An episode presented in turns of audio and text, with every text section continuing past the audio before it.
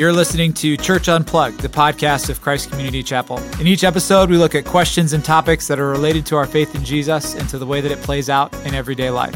Uh, our question today is why have numeric goals in Reimagine? So, this is a question that has come up from time to time in the Reimagine classes. And if you haven't taken the Reimagine class, number one, you should. But as you do, you'll see that uh, we have three specific numeric goals that we want to try to attain over the next 30 years. So, the question we're answering today is why. It's an important discussion for us as a church. Welcome in to Church Unplugged. Uh, welcome into Church Unplugged. I'm Jimmy Cozy, part of the leadership team here at CCC. I've got with me today uh, the rest of our leadership team: Joe Coffey, our lead pastor, Zach Wyrock, and Stacy Donardo. And so the question we're going to answer today is why have numeric goals in Reimagine? And it's interesting. This is a question that's come up from time to time as we've started to talk about Reimagine and roll things out. And if you take the Reimagine class, you'll find out within it that we have three very big and very specific goals. And really, dreams is probably a better word, but they have numeric values attached to them. We want to see 10,000 people come to know Jesus within 10 miles of our church. We want to see 60 churches planted and give away $30 million. Uh, to global missions around the world, all in the next 30 years. And those are very specific and they're very big. So the question you might ask is why do we have numeric goals? Why assign numbers to uh, the work of the church? So that's kind of our, our starting point for today? Yeah, I think a good starting point here is to say that without measuring something, you don't really know if it's happening. I, I think that that is a good starting point. Why measure anything? Well, the reason is because measuring something allows you to say, we did that well or we didn't do that well. In the absence of measuring, you're left with just a general feeling or sense which I think we worry for ourselves as church staff that it's just easy to say, hey, we should make disciples. Are we doing that? Yeah, we feel like we are. And let that be the point that measuring something is to say, hey, it really matters that this happens. How will we know if this happened in the way it was supposed to or at the level it was supposed to? And, and numbers are helpful in that way. I think that's a good starting point. Yeah, let's start with the first goal. Uh, which is 10,000 people in a 10 mile radius. Uh, part of what, what drove that uh, is that uh, that is the commission that Jesus yep. gave, right? That uh, people come to know Jesus. And we have found that uh, for our church, the more established a church is, the longer it's around, um, usually the fewer uh, new Christians come to, new people come to faith that's just the way things work. So, uh, what we were trying to do is to say, uh, listen, we want to uh, start to focus. Uh, there's kind of an inverted uh, line where the longer you're a Christian, the fewer non Christian friends you have. That's just the normal kind of thing.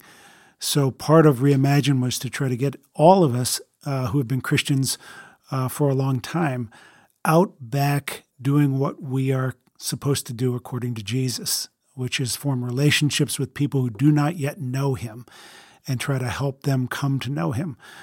So we uh, we know that that uh, the Holy Spirit is the only one who can bring someone to faith in Jesus.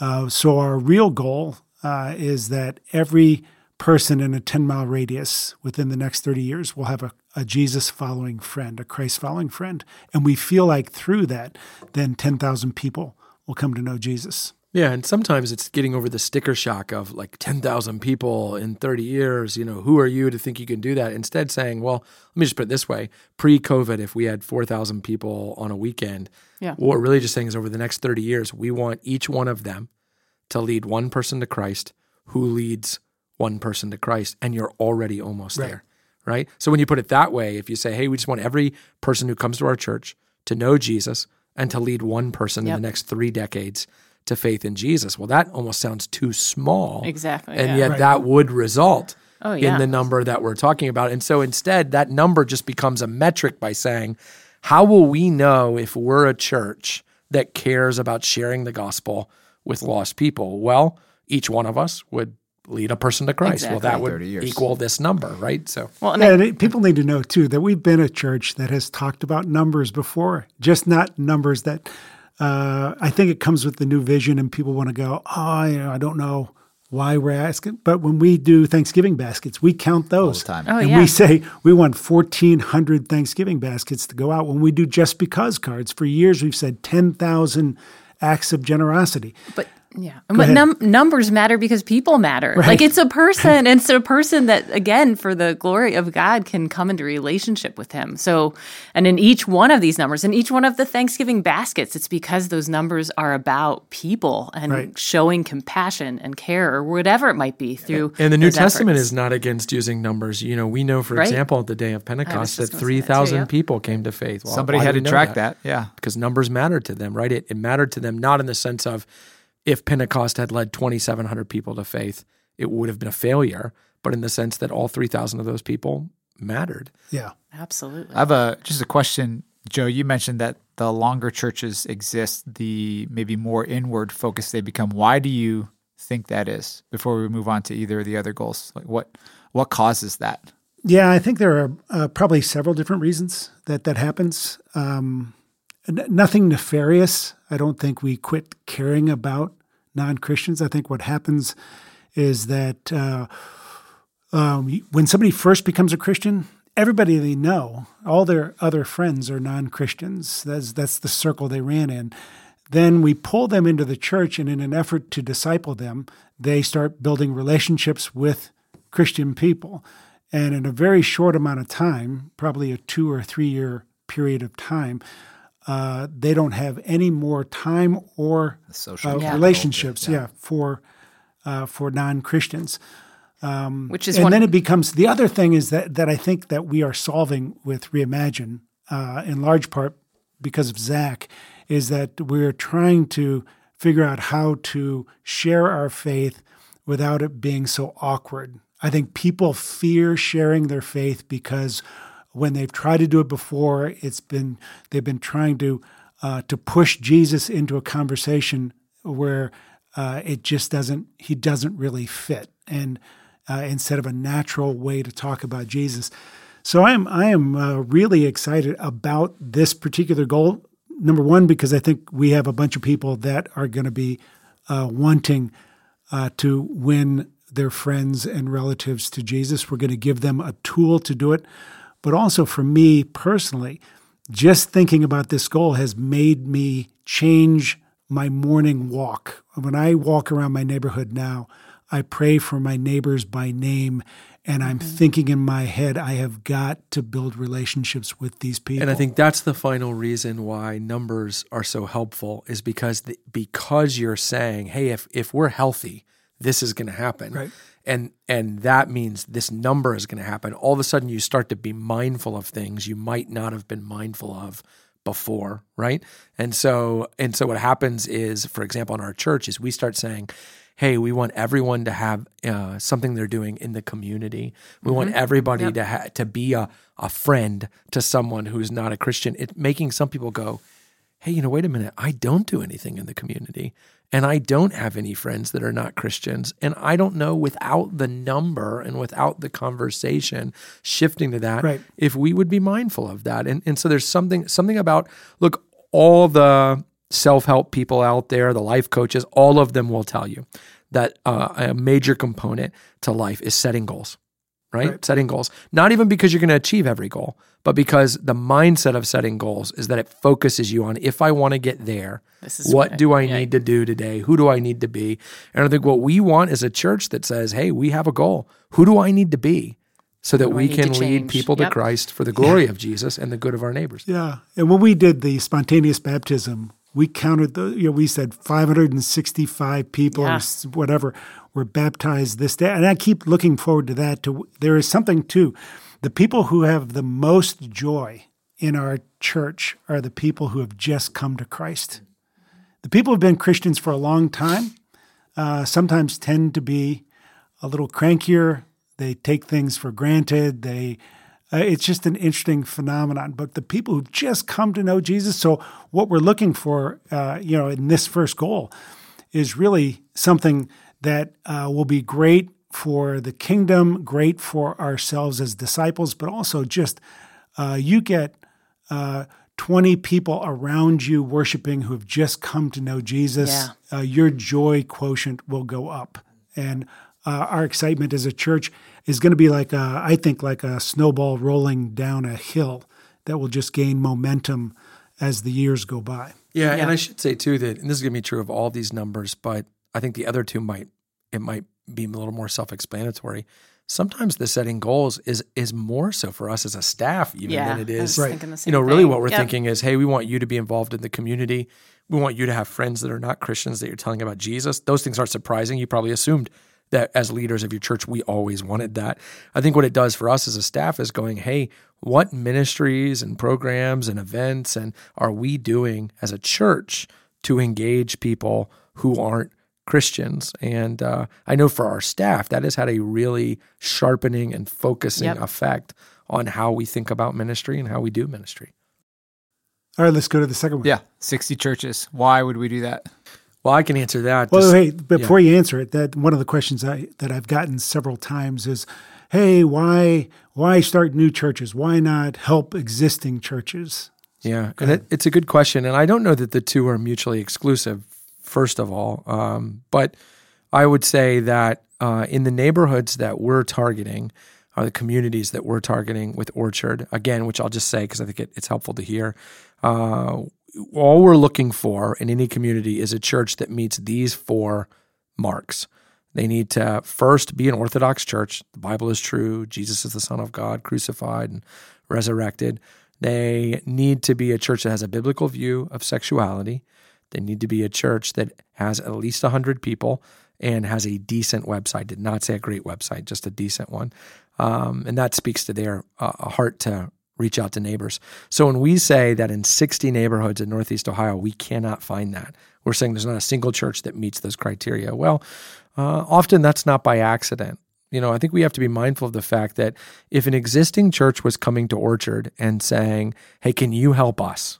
In this community and we'll do whatever you think is best well we we would at least have and, and in fact have had exploratory yeah. conversations with churches who are saying that but I think in general, churches are like other organizations. When when they find themselves to be ineffective, there are reasons for that, right. and they're not always willing to acknowledge those reasons or even to change how, how they do things. So we're saying oftentimes uh, the easiest and most effective missional thing to do is to start from scratch. Is to build something new that has no baggage in the community, no background in the community, but is something entirely new and interesting and exciting. But again, we definitely leave the door open for working with existing churches that are so inclined.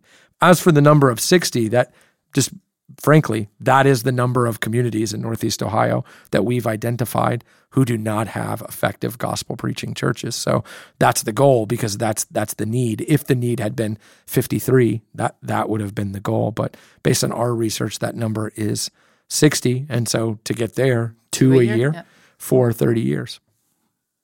Okay. Yeah, one of the things that people will ask too is uh, or will say, well, you know, how are you, how sure are you that they don't have a gospel preaching church? And I always want to go, any one of those communities, including our own, yeah, could use another gospel preaching. Exactly. Yeah, that's right. right? Yeah, that's so, right. Yeah. So if, if, you know, unfortunately we double up efforts somewhere, that's probably not the end of the world. I mean, you think about uh, CCC, which has thousands of people coming on a weekend, and yet there are what twenty thousand plus living in Hudson right. alone, right, right. which means there's a lot of people in Hudson that are not Christians that are not coming to right. to our church. So there are, the yeah, more yeah. people, more people to to reach. But I will say, every summer we redo our research, and so that number can go up if unfortunately churches close, or it can go down if other churches plant churches or churches get healthy or grow, or and so we're recalibrating. So that is one goal that theoretically could shift year to year based on. But what we're saying is what we can commit to doing right. is two a year. year. for 30 years. Okay, let's, let's go. Number three, which is the goal to give $30 million away uh, over the next 30 years to gospel centered ministry around the world. Let's yeah, some questions I get with that is uh, how much uh, has CCC traditionally given? How much have we given over the last 30 mm-hmm. years? Uh, how much did we give last year? And uh, I always tell people I, I, don't know how much we've given the last 30 years. I know it's increased Uh, I know th- that our people are generous and that we've been able to do Micah 6 8 weekends that have increased the giving that we are able to give to global missions. Um, and we probably gave uh, over a million dollars last year. The thing that's going to change is uh, what Zach was saying. As we are adding or uh, sending out churches uh, a year, we're also sending out people and sending out resources. Uh, so it means that, that this is going to be uh, this could be a stretch as well, and we are going to try to pick these global partners that are doing phenomenal work. Um, mostly indigenous pastors planting right. churches, churches because that seems like it makes sense with what we're doing.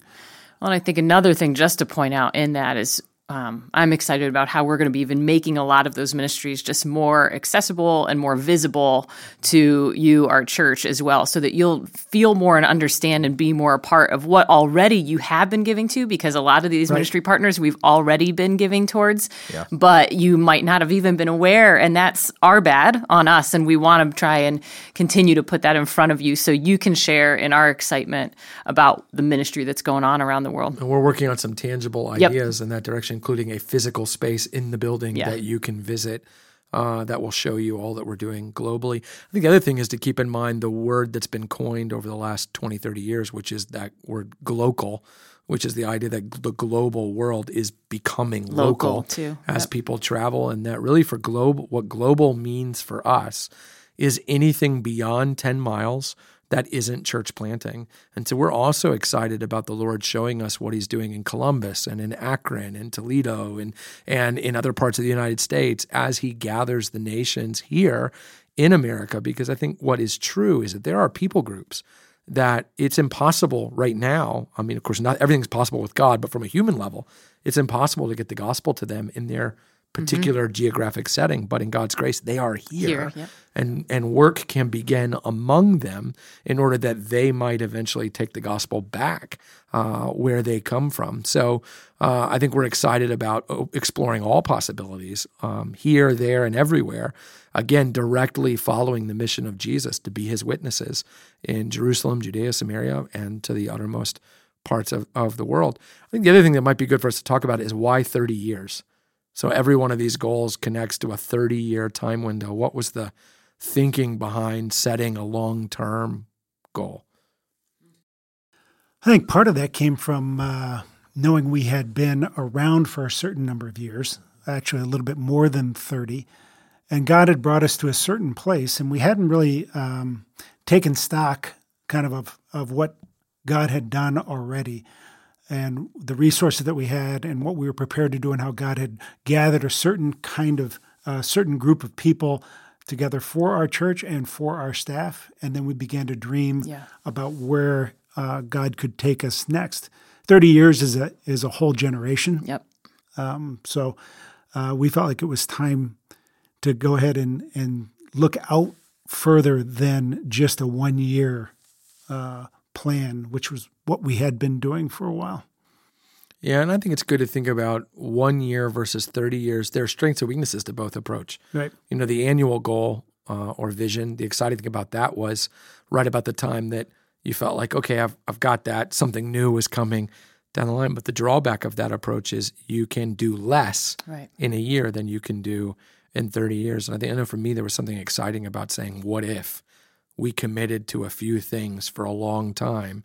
You know, how, and I just always, for me, the 30 years, I always think about 30 years from now, if in God's grace, I could look back over my life and say, hey, I was a part of these three things happening, that those would probably be, honestly, the most significant things that I was ever part of in my entire life from an eternal perspective. And there's something compelling about that, I think. And I think of the, uh, with a 30 year goal, uh, the quote that we have from Hudson Taylor, who started the China Inland Mission, uh, where he said uh, that when you do attempt something great for God, first it's impossible, then it's difficult, then it's done. And you can't do that in one year. You can't attempt something impossible, then it go to difficult, then it go to done in a year. In 30 years, when we're talking about 10,000 people coming to know Jesus, 60 church plants in 60 different communities, and then $30 million Uh, we're looking at something that seems impossible. And then uh, some of us will watch it become difficult, and then some of us will see it done, which is what we look forward to. You've been listening to Church Unplugged, the podcast of Christ Community Chapel. In each episode, we're going to look at topics and questions that are related to our faith in Jesus and to the way that it plays out in everyday life. We want your feedback, we want your suggestions. If you've got ideas or questions that you'd like to hear answered on the show, you can email us at churchunplugged at ccchapel.com. We would love to hear from you. Thanks for listening.